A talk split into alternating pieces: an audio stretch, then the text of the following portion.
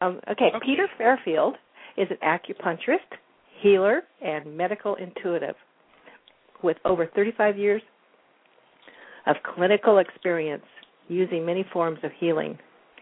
He has lectured internationally and has done long retreats in China and the Himalayas, plus studying in many countries researching the basis of an east west model of psychophysiology that combines the energetic basis of Asian medical and spiritual traditions with modern neurobio and quantum science. You are now listening to the International Taz and Paula Show, and I'm Paula. And I'm Taz. Peter's own research encompasses many forms of traditions such as Taoism, Tibetan, Tantric meditative, and Qigong practices. He is the happy author of Deep Happy How to Get There and Always Find Your Way Back. And today, Peter will talk about Deep Happy. What is Deep Happy and how to connect to it? And of course, just how do we keep connected to that deep, happy feeling? well, that's a big question. That's the whole damn book. well, you, you, all right, I'll just let it rip. you, you say psychotherapy. It sometimes takes the body an energetic pattern time to adapt to new alignments. So we're going to be talking today about uh, aligning your body. And during that period, we are going to constantly getting used to the new and deepening possibilities in our life. Change is not only possible, it is inve- inventable. Inevitable. Yes. So I don't always remember everything that's in the book, so thanks for the reminder. Well, look, you know, the thing about Deep Happy is I, I actually hadn't realized that there was a lot of happy books out there when I wrote it. And w- what I realized is that the, most of the other happy books that I've seen, although good, um, talk about, you know, finding happiness in the outer world and doing things to make you happy and all that. But in my research with uh, people and humanity over the last 40 years, I realized that there's a place inside us that is already always happy. And it's it's our inner being, and that's why I call it deep happy. You know, you could call it your Buddha nature, you could call a lot of things, but it's very simple when we think about it. Deep happy. You know, there's a core of us that's way inside.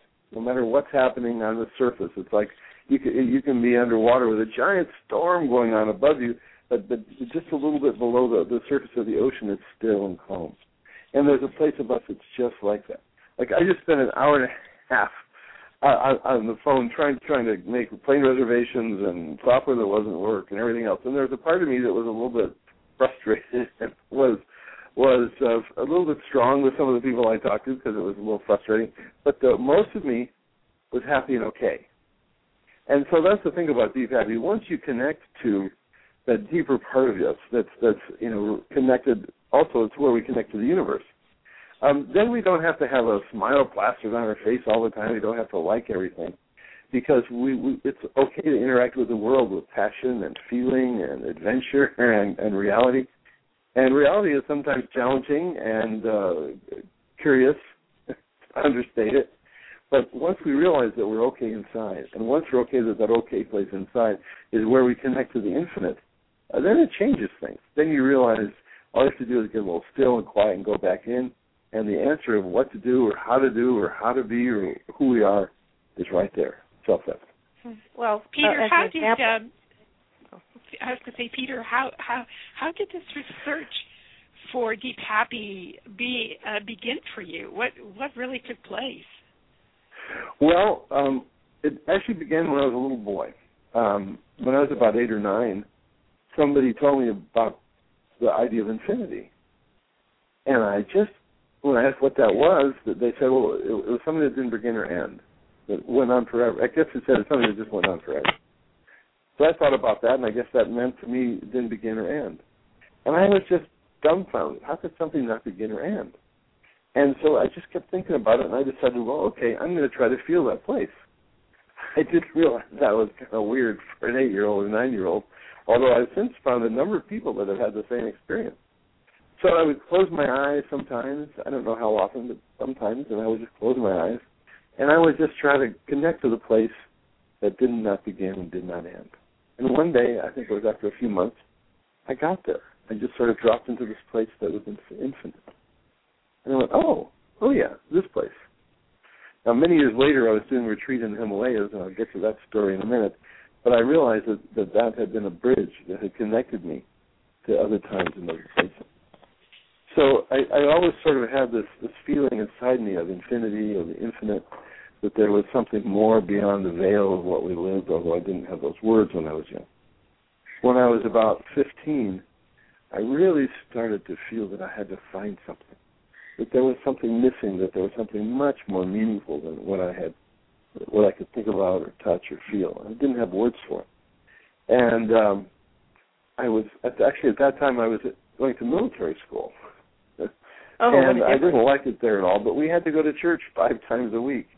And although I wasn't particularly connected to the the, the kind of um, of, of um, ceremony that they had in the church there, I think it was Episcopalian, nothing wrong with that. But I, I, I did sort of go into prayer and a meditative state five times a week in the in the school, and so it, it touched, it made me touch something. I didn't know what it was. So I started to look at uh, psychology and philosophy, and I just didn't think it was there when I was looking for it. And then uh, during the late '60s, I spent a lot of time experimenting, you know, looking in the in, in drugs and sex and stuff. I was really hoping it would be there. I spent a lot of extra time trying to make sure, and there were glimpses of it there, of course, but it wasn't exactly what I was looking for. And then uh, when I was uh, 18, I, I, I discovered meditation. I learned to meditate, and from then, I lived in quite a few spiritual communities and ashrams, and I would kind of alternate. One year I'd be out in the world, and another year I'd go back into some some spiritual practice or some spiritual community, and it kind of went like that back and forth. And then, um, in my early 20s, I I began to study healing, uh, acupuncture. I think it was 72 or something, and um, so I, I began to really look at the physiology of what made us human you know, what what was an emotion? How did it relate to the body? What's what's there's an emotion and a feeling? And then, you know, what is disease? How do you get people to be better? What's the relationship between our spiritual self and our physical self? And, and you know, if I'm a doctor, how did that how did that work together? So those are all questions I spent a long time looking at. And then when I was about uh, and and you know, I had founded an acupuncture school at that time. I was the acupuncturist at Esalen um, I had, uh, you know, had, had a lot of interesting experiences. I, I had studied with various teachers from many different spiritual disciplines. And then when I was about 35, um, again, I started to really feel this pull very strongly. Something was missing. You know, I had a house and a car and a beautiful relationship and a dog, but something was missing. Something in my heart was empty. And so I decided that I would, I, I thought I would go to China to study. I was an acupuncturist that taught Chinese medicine and so forth. And actually, my dad had been born in China. My grandparents were missionaries there. And so I thought, oh, yeah, I'll do that. And so I gave up my practice and sold most of my things and put a few things in in, um, in storage. And uh, I went down to Monterey for the summer to study Chinese. And uh, it was a very kind of meditative environment. You know, I would study we'd have class six hours a day, and we'd study another five or six hours a day, and uh, it was you know pretty much every day. And in that process, I started to to, to feel that um, you know I wasn't going to find what I wanted to find in China, but this other voice said, just keep going. And one day I, I was out by the ocean at night, again feeling this this this call, and I just said a prayer. I said, whatever it takes, whatever I have to give up, whatever the cost just take me to the place where I can get to the next level. And without realizing it, these symbols of light just sort of burst from my chest and went out into the universe. I think it was either the next day or the day after I was meditating after class, and a face appeared to me in my meditation. It looked at me and turned sideways and disappeared.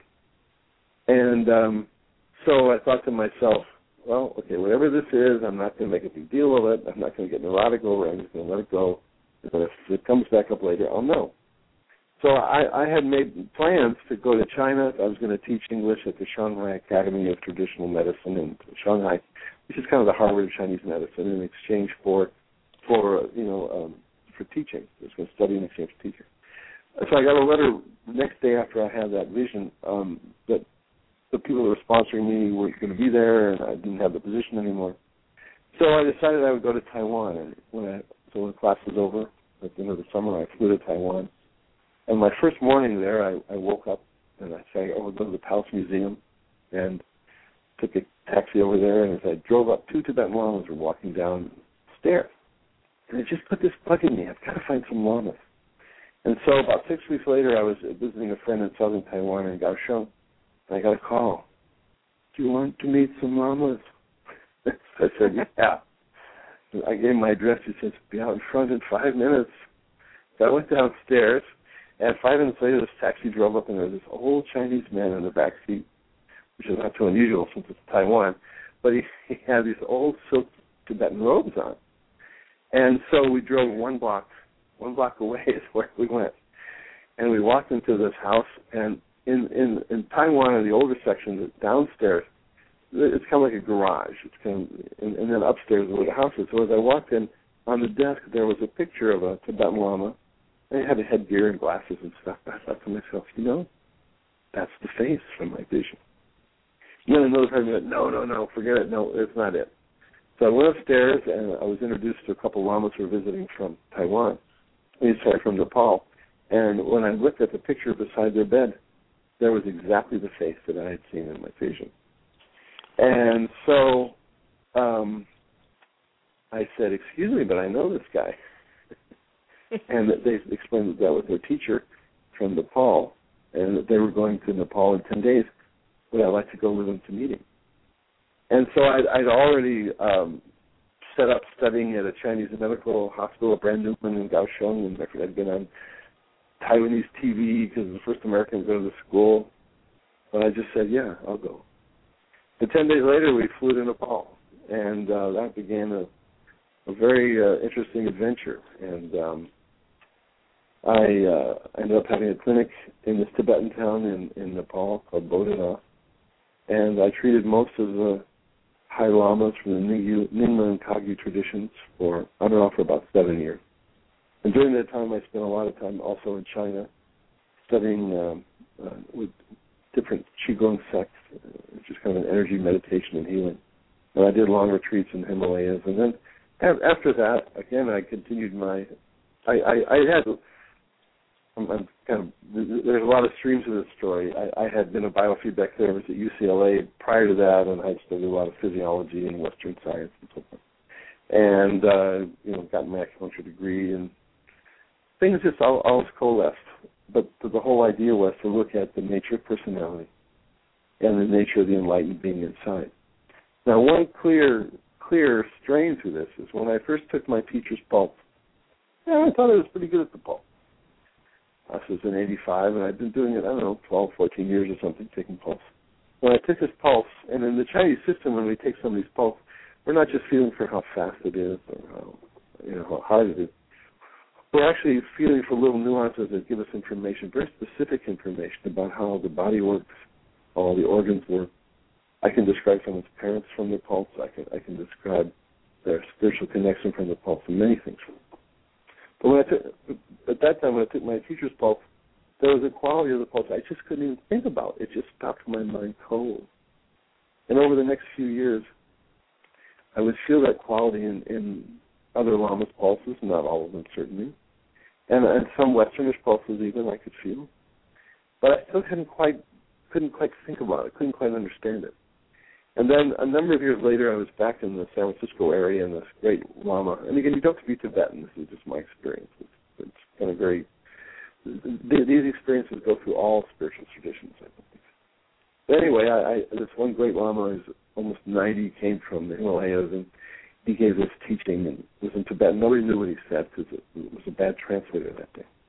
But the whole room filled with this powerful, powerful energy and he just dissolves into light. At least that was my perception.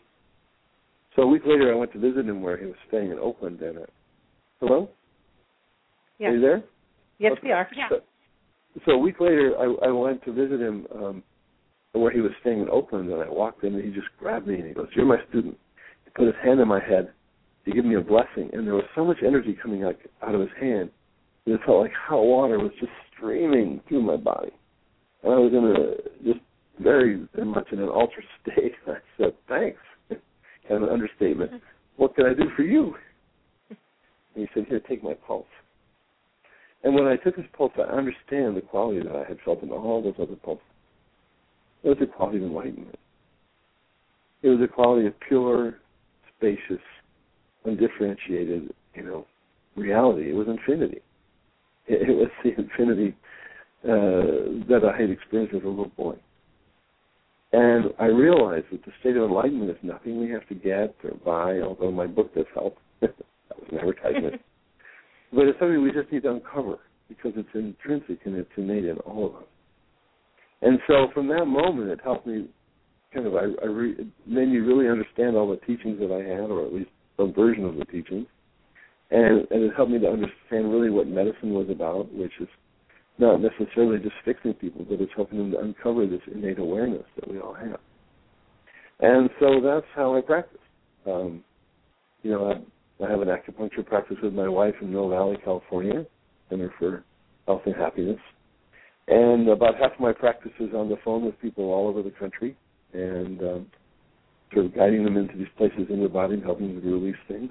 And uh, it really has, mean, that's from that experience onward has really affected who I am and what I do. And you and you work with um, musicians and artists and think and authors who have blocks. Yes, I have several specialties.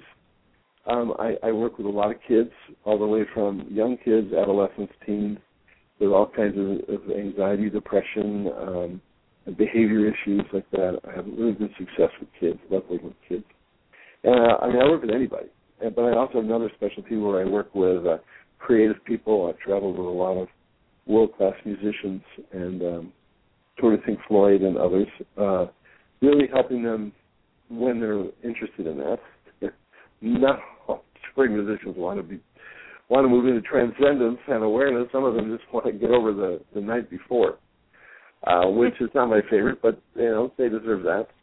But but uh, one one of the things I am good at is helping people bring out their creativity. And then if if, if say a musician coming back from the road having trouble hitting a note, their voice is off, or their guitar playing hand doesn't work, or something, I can help them fix that.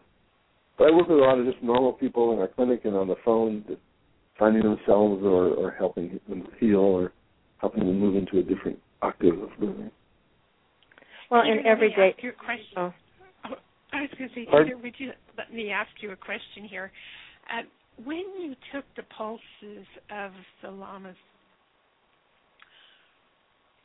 uh, can you, at this point, can you can you make a connection between the organs of people being you're an acupuncturist? I know you can make a connection, but I'm thinking, is there a vibration or something that you can look at as um, supporting you and seeing if that person's more healthy and how to adjust for those particular things when you when you work with people? Well, yeah, Um, I mean that's what I do. I mean, yeah, not just I- through pulse diagnosis. You know, in the in the in the standard, and there's a lot of variations to what we could call standard uh, system of pulse diagnosis. We, we, we are trained and have done a lot of advanced research in uh, looking at the function of the organs, the balance of the organs, the balance of the basic energy system, um, vitality levels in the system in general and in the particular organ. Um, and from that, we can do certain pathology, both physical, emotional, energetic, and, and also, um, you know, if they're affected by any external influences like cold or wind or electromagnetic fields or certain environmental toxins, things like that. All that's pretty much available in the pulse. But also, I mean, I've done it for 40 years, um, and uh, so, you know, there there really isn't so much difference between people as far as what's going on with them. So it What- just comes how- down to basic pattern recognition. So most of that you can hear in someone's voice. You can see it when they who they are and what's going on with them when they walk in the door. Uh, you know, you get How sense it different with the pretty quick. lamas? How Pardon? how is it? How were the lamas' pulses different?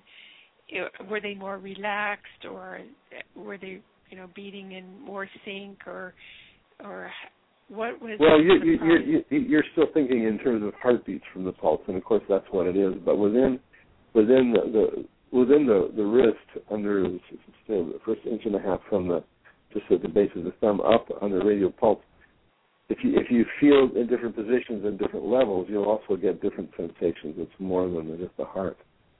But, you know, there's a whole list of diseases that are called monks and nuns diseases in Chinese medicine.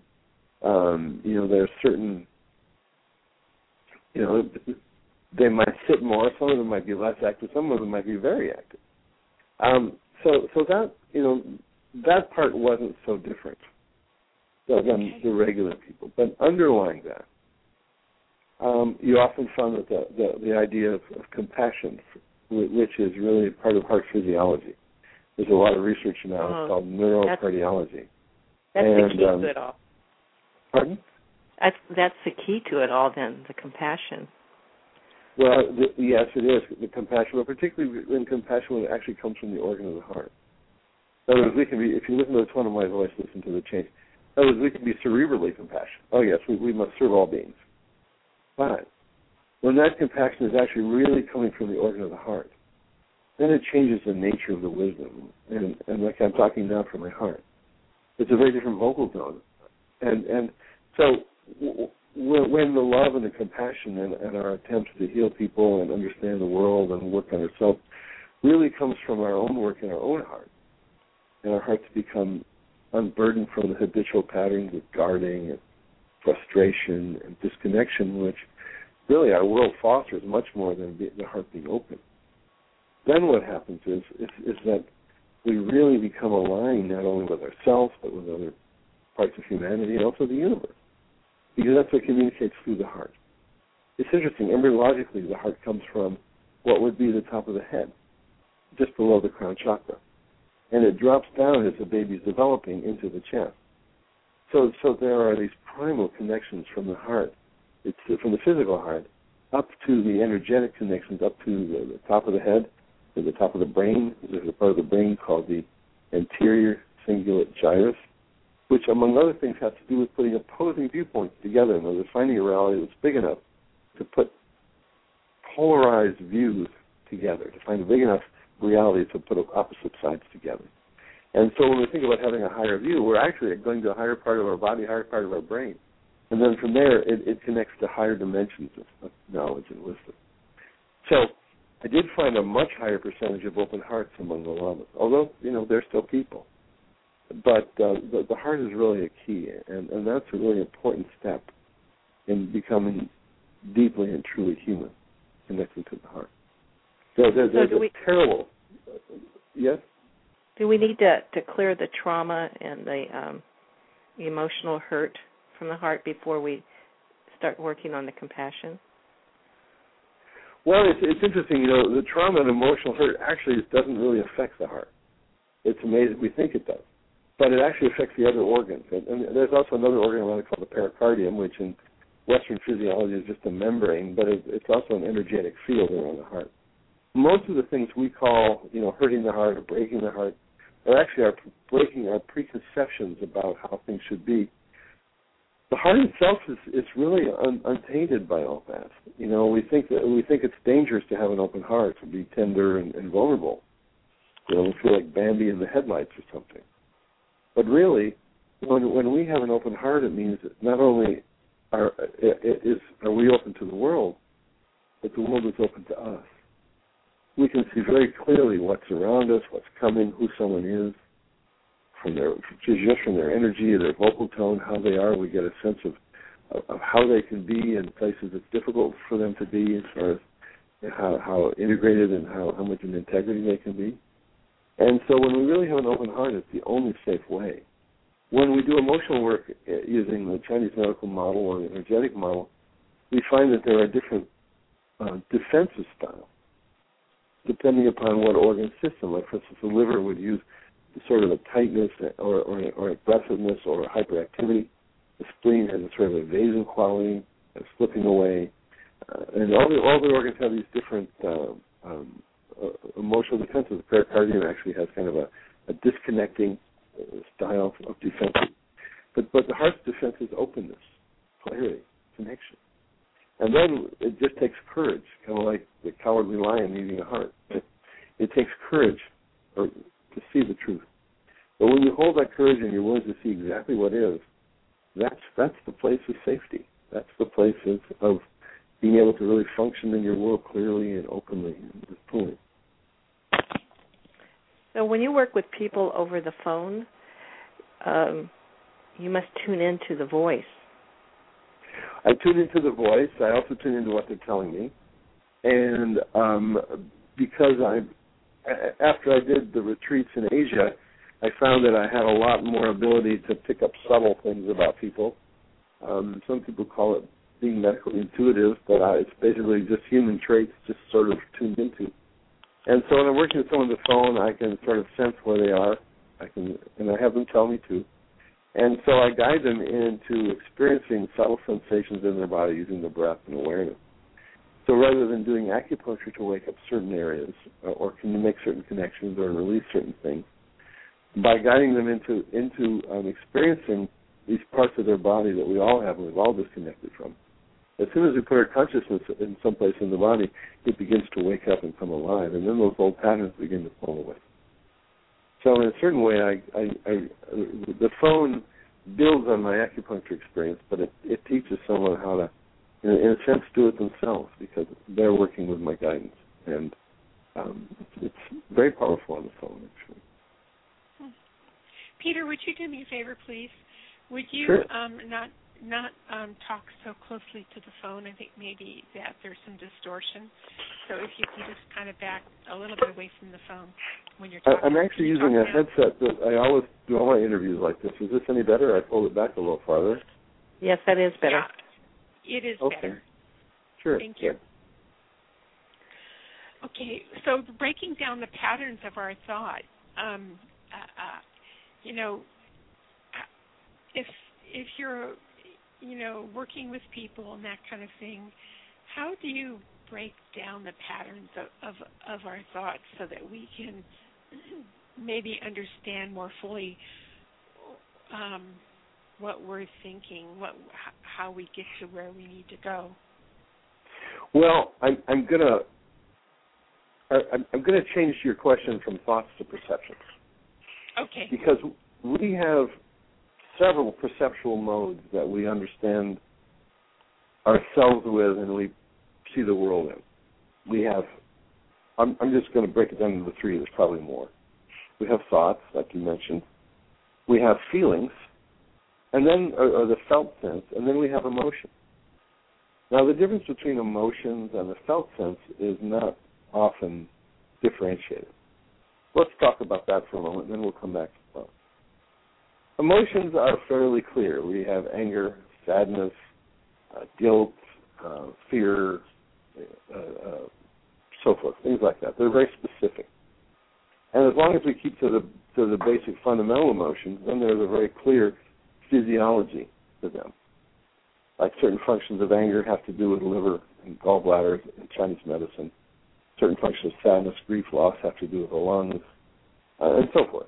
Uh, and so it's, it's, they're very clear, and they have to do with a specific aspect of physiology. You know, I think one of the problems with modern psychiatry, besides the the influence of, of the psychiatric of the pharmaceutical profession, which has you know a lot of really uh, cloudy research to, to be kind, um, and it really has taken over the, the, the psychiatric profession most of the Western drugs don't even heal. They're just try to placate.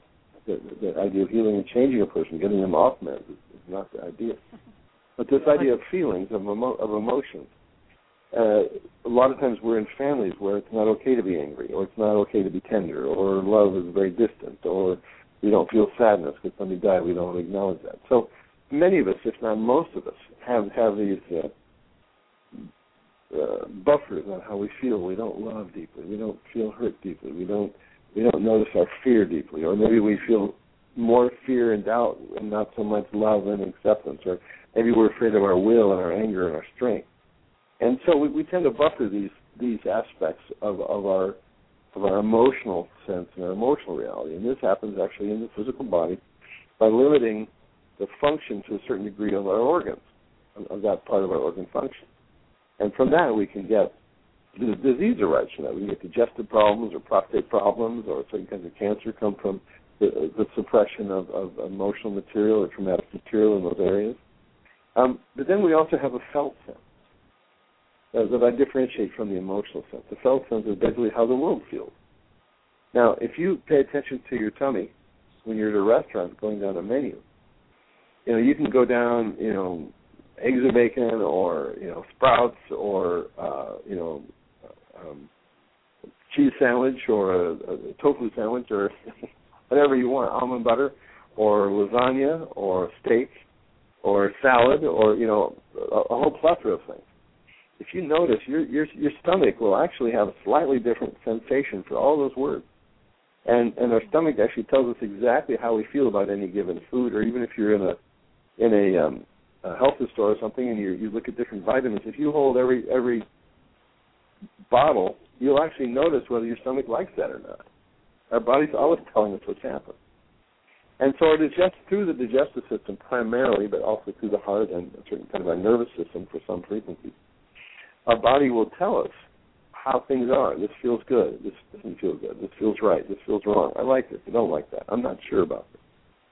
The, the, the felt sense, although there are subtle variations in that, um, tells us the quality of things. We can walk into a room, and we can we can if you just relax a little bit, you'll you'll get a feeling of how every person feels in the room. Like what's their tone? Is this person's tired or, or angry, or this person's curious, or this person's open. All those people have a tone.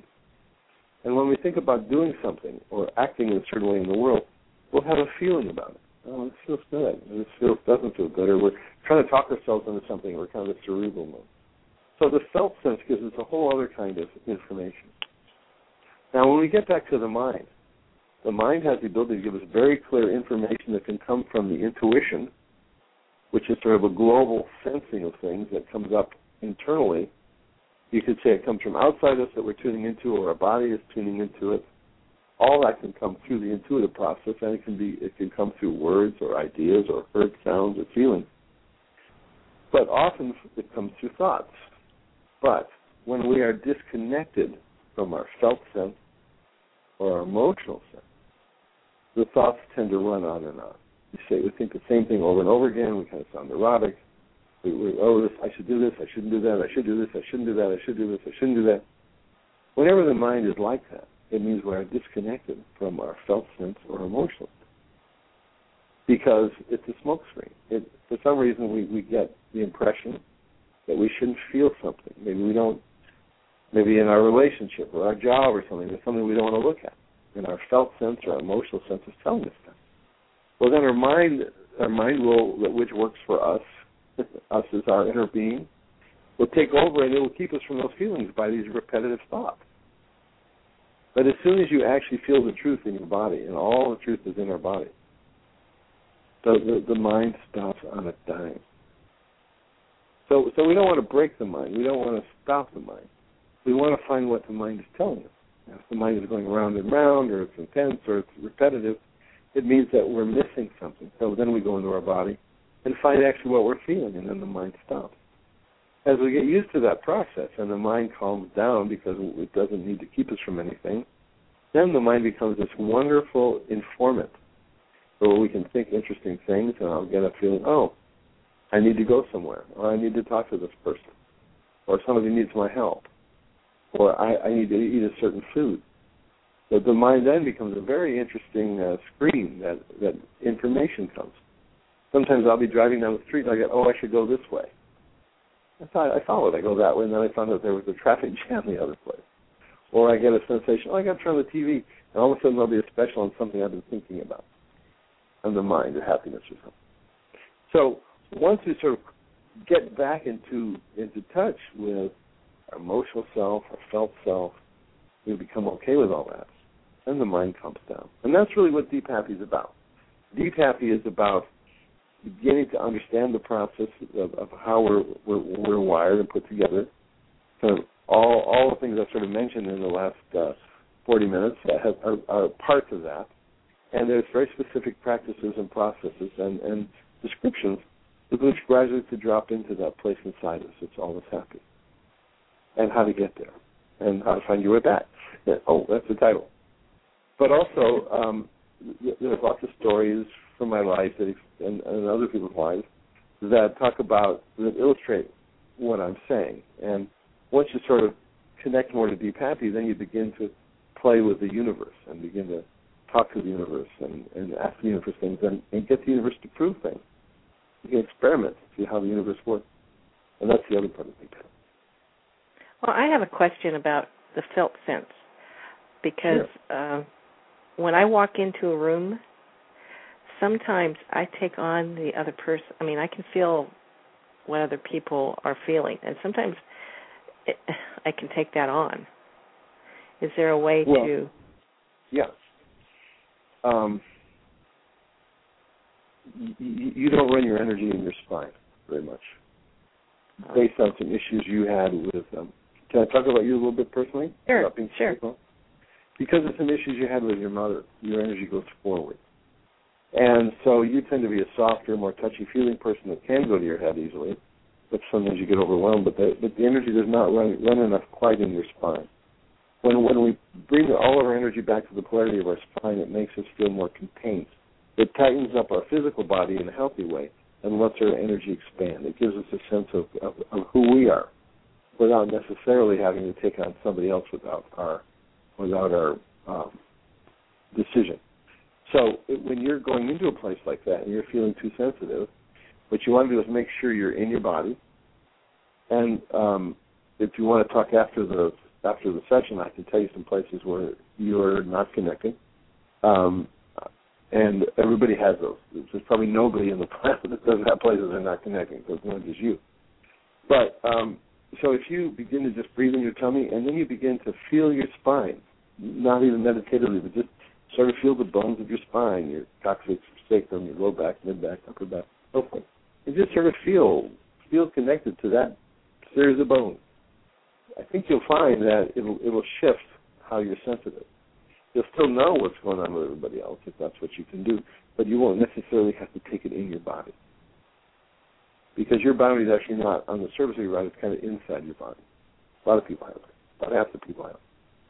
So as we feel more of our spine, it, it, it moves our boundary out to the edge, so that we can we can make a decision about what to let in and what not to let in when it's outside of us rather than inside. Mm, thank you. So try it. Let me know. okay. Peter, I have um, I have a question, or I have a statement. I really want to hear you better on the phone, and I would appreciate if you would take off your headset and talk directly into the phone itself. Uh, your voice is uh, really low and it vibrates and it's a little distorted, and I want our listeners to be able huh. to hear you. I'm so happy to do, do that. that. I've probably done 25 radio shows with this phone in this situation. I haven't had that well, trouble. Well, you know what? I know exactly what you're saying, but I'm asking you to do that. Sure, I'm yeah, I'm doing it. Okay, good.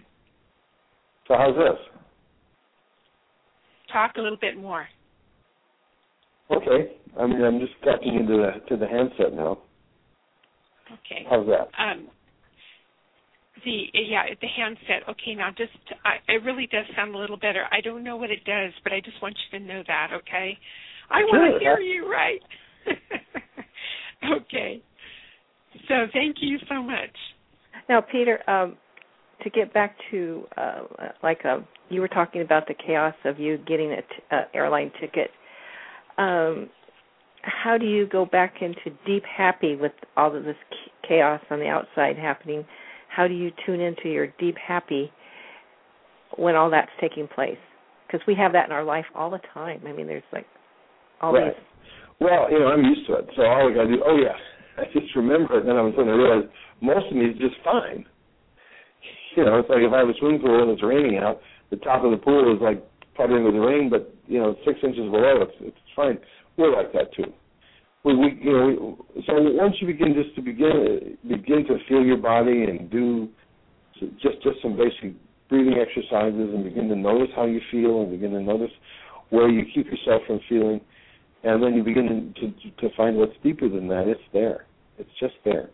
So it seems like anything. It's kind of getting used to it. You know, if you if you walk into a uh, a symphony orchestra the very first time, you never hear anything like that, and um, you'd be so overwhelming. You know, 100, 100 musicians up there, and you just kind of hear a big sound, and maybe hear some variations in it. And it took a while to really figure out what it was. But then, if you did it for a while, you'd, you'd be able to tell that the second chair viola player had a flat G string, maybe it just takes perceiving it and getting used to it. So as, as we begin to feel ourselves and remember good moments that we felt, in other words, how do you feel when things are really great? Not necessarily that you got a new car or that you made love for the first time in a long time or that you had a great meal or you saw your grandchild, you know, whatever it is. But how does that make your body feel? And as you look back into these wonderful moments that we've had, you'll find that there's a certain sense of how your body felt through all that. And then as you begin to look deeply at that sense of how your body felt, you'll find that there's a place that feels the same through all those moments. And that's the beginning of finding that place in deep happy. Now also there's a part of us that's never changed. You know, I'm I'm sixty three, but there's a part of me that doesn't feel any different than when I was, you know, seven or twelve or fifteen. There's a part of me that still feels like the same Peter Fairfield. No matter how my body changes or my personality changes or how my education or my conceptual view changes. And so that's also a place where we begin to experience deep happy. What's the part of us that's never changed? What's the part of us that's always been the same? It's a wonderful little part whenever we're having a good day and we're kind of feeling ourselves and we're feeling kind of calm and still. That's the place. So, so we begin to to notice that there is a continuation of, of, of sensations and moments that we've had that that that, that don't change, and that, so that that's the doorway to deep happy. No? A pause. There's a pause here. I had a question, and then I was I was listening to you so intently, I forgot my question. oh, I know. I, I was going to say when I'm in that spot of being, um, I can feel it sometimes when something goes wrong with a radio interview or equipment goes down, and I stop to feel my body. I have a, a real tightness in my solar plexus or my stomach area. Yeah Yes, that almost everybody on the planet, at least I know, has has that, and that's a place where we really make ourselves kind of numb. And it's it's just below the sternum. It's it's where the the, the kind of the inverted V of the ribs comes up. It's just right in that that kind that we say that can say the pit of your stomach. If you just breathe there and feel the breath expanding right there, you can breathe right you know right into that feeling. Now sometimes if you do that you might feel a little bit of nausea. Well that's actually waking it up. And then if you breathe through that a little more then that can go away. Another thing that's and, and it, you can use the breath the, the expansion and relaxation of the breath to massage that area. And the looser that area is, the freer you'll become. That really helps the intuition, it helps digestion, it helps a lot of things. Now you can also take your basic drinking water bottle, like Arrowhead or whatever it is, uh, liter, half liter bottle, and just just fill it up with hot tap water, so it's very warm, not burning. And you can put the round end of that bottle right on that solar plexus area. That's it's a good size, and you just let the heat just warm and penetrate in there. And then as you use the breath again and just expand and relax with that heat, you'll find that whole tension place will melt. And um, when I first started to do biofeedback, I think it was in 71 or 72, and I was learning relaxation exercises and breathing techniques, I discovered that I had it felt like I had a knife sticking right into my solar plexus, and but I had made it go numb. And it took me a while before I could learn to relax that and not have that feeling, because I had that feeling and then I covered it up with numbness. And so as we begin to go into our body and find these places that we that we've covered up with lack of sensation and, and with, with kind of repression, just by habit, um, and we begin to open them, sometimes they feel a little worse at first, maybe a little sharp, a little dull, a little achy. But then as we keep working with them, then that goes away. And and then we feel free again. And that's why we we have a lot of exercises like that in Deep Happy. So it's where the uh, solar plexus is where we put our guard up, or, or is just depends yes, on the it's, right, it's, it's right there. I mean, we, we, there's a lot of organs there. There's part of the liver there. There's a reflex from the heart there the transverse colon is going through there, the, there's pancreatic functions through the common bile ducts there, you have adrenal reflexes and kidney reflexes right up in that area. So as soon as we, we shut ourselves off from feeling or we have worry or fear or whatever it is, that place tightens. And so as soon as we begin to relax that, it begins to open up all the organs of the body. There's there's a nerve called the vagus nerve that, that has a parasympathetic or relaxing effect on all the organs. And so that, that comes through the diaphragm and begins to innervate at that area. So if we just begin to breathe and relax it, we'll feel all the organs of the body relax, and there's often a sense of well-being that floods the body as we begin to open that solar plexus area. So everything is so interconnected. yes, and it's all in the same bag of skin. It's all in the same planet. It's all in the same universe. You just have to keep getting bigger to find out it's connected. Well, it's interesting because you know, it, talk about enhancing your intuitive skills to the inside of your body, uh, being able to connect and be able to feel those different energies and those maybe different thoughts or pattern and every you know that that one has. So um you know that's deep happy learning to really connect to those areas in your body and take time out to do that. It sounds like it, people it is not but you know a lot of psychics it's interesting a lot of psychics have had very very troubled family lives and they learn to be out of their body. Um and um then they learn to so they learn to go out. And they, you know, they learn to have a lot of perceptions out there. Then they learn to make a living out there.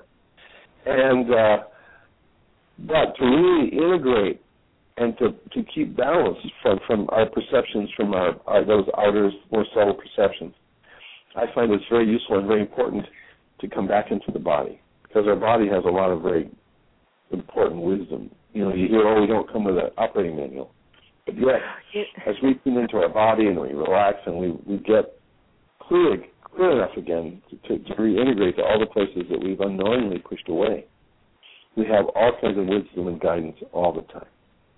Well, that's interesting because I do psychic work sometimes, uh-huh. and I don't want to be um, influenced or tainted by other people's feelings, and so I I I do it, but I'm turned off at the same time. Does that make sense? Yeah, when you go in with your awareness and you shut your body off. Yeah, but if, if you if you do a practice with I said being in your spine and really mm-hmm. grounding yourself and putting a field around you, you'll be able to get their body sensations, which is what tells you, you know, you, you get a lot of health information. You really get their emotional and personality information from their body, uh, and then you can do that without being too uh, too too too aware. You're, my little birds in the background chirping away. You're uh, a medical intuitive, also. I mean, you uh, so you work with people's medical. I mean, I know you're an acupuncturist, but you, you go beyond the acupuncture, correct? Well, you know, acupuncture is just a way. It's just a way to to access the physiology of someone, both the energetic physiology or the physical body, and so I utilize acupuncture and also herbs and homeopathics and nutritional supplements and but also, you know, just as a model for for dealing with all kinds of things. Now, med- medical intuitive, intuition is just a kind of sensitivity. It's just a kind of sensing beyond what somebody could tell you or what you know their blood pressure or their heart rate might tell you. It's it's a sense of sort of getting a a more subtle impression of what's going on with them. And so um, I, I try to use that sensitivity in my diagnosis, and so it kind of all comes together. And then we utilize the acupuncture and the other therapies to sort of regulate a person and put them back into balance and back into function. So, uh, yeah, um, you know, we, we do the, our clinic in Mill Valley. It's called the Center for Health and Happiness. Can, can I give my website? Yes, go ahead, please. Um, uh, we have two websites. The one website for the book, which also has contact information, is called deephappylife.com, deephappylife.com, and you can just Google Deep Happy or Peter Fairfield to find it. I think I have a number of things on YouTube now, and um, we will be doing some seminars all over the country and also in the Bay Area. So if anybody's interested in being on our mailing list or, you know, being notified when we do something, they can contact us through Deep Happy. Um, and like I said, we do work individually at our clinic in Mill Valley and on the phone all over the country. And they can get Deep Happy um, from Barnes and Noble or from Amazon. They're their local bookseller. It's on ebooks and it's on um, Kindle. Do you want to give out your clinic telephone number? Sure. It's um, 415 377 0862. That's probably the best number to reach us. Okay, we'll and that out. uh, for Center for Health and Happiness, right in Mill Valley, California. We're about six miles north of the Golden Gate Bridge. But we're If you have scheduling right now workshops uh, in the Bay Area, San Francisco Bay Area, and we're going to be in Seattle and Atlanta and Maui and Phoenix and Portland, Fairfield, Connecticut, uh, and I think Philadelphia so far. But we're adding them all the time. If anybody's interested in having a Deep Happy workshop in their area, they can contact me and uh, we can see if we can organize that together. By putting that out there, we've gone to some unusual places and met some great people in places I wouldn't necessarily thought of going. So it's, that's why I put it out there because you never know where you're going to get taken. Does, uh, do you have any stories of a client that just re- with, that you were working with that really blew your mind? I mean, y- y- you have so many people you've worked with, but I mean, is there one that is just went on beyond your expectations? Well, yeah, you know, I mean, I have, I probably worked with seventy thousand people over the years. I, I have a woman that just came to see me recently. You know, she was about seventy, and uh, her son had died twelve years before, and um, she'd had a difficult breakup with her husband, and she had just kind of gone into a walking coma. She looked like she was kind of in a daze, and um, she had a lot of con- lymphatic congestion, di- digestive con- uh, congestion, and her mind. You know, she, could get through. You know, she could see her friends and visit, but there was not a lot of vitality. There was not a lot of creativity. There was not a lot of, you know, vital connection to life. And um, you know, geez, after four weeks, she, she kind of bops in the office. She bounces around. She looks happy. Her face is really clear. Uh, her lymphatic congestion is clearing up. She she feels excited again. She's actually thinking about maybe she might want to be in a relationship again.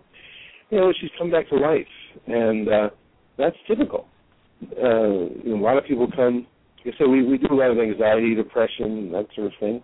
Work with a lot of kids, but we work with with people really that, that have they're not sure who they are, they're not sure where they want to go, or they know where they want to go, but there's things about them that are holding them back.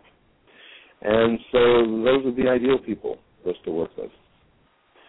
But uh, and my wife also has the, is in the clinic. She's an acupuncturist as well, and she also does neurofeedback. We have a German diagnostic machine called a Vega that's very interesting for looking at unusual things in the body. And uh, she also does uh, facial rejuvenation. We have a nano stem device, and so she does these incredible facelifts.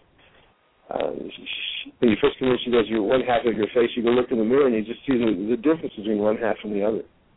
So we do a lot of fun things there, and uh, really, you know, it's just a matter of looking at where someone is stuck, or where they can't go, or where they they feel like they're limited, and begin to revitalize their body and their heart and their mind. Things can change. You know, we're we're humans on Earth. We have a right to be happy. We have a, a right to be vital. We we have a right to be ourselves, and so many of us have learned not to be those things or to limit those things in certain ways, but if it's in the body, we can fix it. So your uh, website's deephappylife.com, is that correct? That's right. And there's another one called peterfairfield.com that's, that's more of a professional one. Okay, peterfairfield.com. And clinic phone number is 415 377 0862. Yeah, that's right, in Mill Valley. So if people get your book, Deep Happy, they can actually start working on themselves through reading your book. Yes, yes. It's designed, you know, just by reading it, I, I put myself in a meditative state when I wrote it. So when you read it, you kind of go into that state. And, you know, just reading gives you ideas. I think after every chapter I have several practices you can do, and there's lots of stories in it. And, um, you know, we'll be setting up some online uh, places where people that read the book can talk to each other. And we're doing, uh, like I say, seminars all over the country. Was there anything uh, that really surprised you while you were writing the book? I mean, did something come up in your face or surprised you while you were writing this book? well, it's kind of funny. Like when I I, had met the publisher, Jan Johnson, of Weiser Books a few years before, and she'd sort of been asking me to write something. And a couple of years ago, she came over and wondering if I'd written anything yet, and uh, so I about this idea for Deep Happy, and so she said, well, she had a board meeting in a couple of weeks. If I did an outline in a chapter, you know, and she liked it, she could get it through. So anyway, three weeks later, I had a check. I was very lucky. So I got the check, and every day I'd come down to write it, and nothing was coming out. And so after about six weeks, I was just going, you know, maybe I should send a check back. So we live at uh, we live at the top of a very high hill in Mill Valley. Actually, we live in Corte Madera. We live in one of the highest houses in the area. You can see the whole bay, and we're right next to a big open space. So that morning, I went, I walked up the trail, and I walked about half a mile, and on the hilltop, and we turned the corner, and here's this valley, and here's Mount Tamalpais, and I just bowed my head and put my hands to my heart, and whatever bit of humility I could muster, and I said, please, what do I need to know to write this book? And a big booming whisper came out and said, "It's not the Bible." And I just laughed out loud right in the right on the trail. I just burst out laughing, and it just took all the all the preconception away. And the next day, I I just started writing, and I wrote four or five hours a morning for the next I don't know eight or nine weeks, and it all came out. So you were expecting too much of yourself. Yeah, I was trying to make it too important, too serious, and really, I just needed to let it rip. Well, uh, we thank you so much for being with you. And uh, do you have any? I know you've read through the workshops you're having, but do you have anything local in the Bay Area coming up? A workshop? Well, we're probably going to set something up for September, uh, for November. Um, so being nationally, but I want to do something here. We'll probably do something up in the Marin area. Um, so if people are interested, just contact me, and actually, as soon as we get enough people, we'll just do one. Okay, great. So and I'll let you know so you can tell your listeners, and uh, be happy to have both of people. But the workshops are very fun. We start off, we we uh, we start doing some basic practices, and then we really get into what letting go, discovering what patterns are holding us back in our body, patterns from our parents, patterns from our life, relationships, and so forth. And then we we we begin to let those go, and then we begin to work on our connection to the universe and uh, by the, by the, by Sunday afternoon, everybody's feeling really happy and jazzed. It's really it's really kind of fun. We do it as a good group, and uh, it's it's very powerful. I, I'm I, that's it's been surprising how powerful it is and how happy the groups are afterward. It really changes people in quickly. And then uh, I've got some advanced stuff on on the back burner, and so it's it's kind of it's we're developing a national group that's really kind of fun. Well, thank you so much for being with us, and we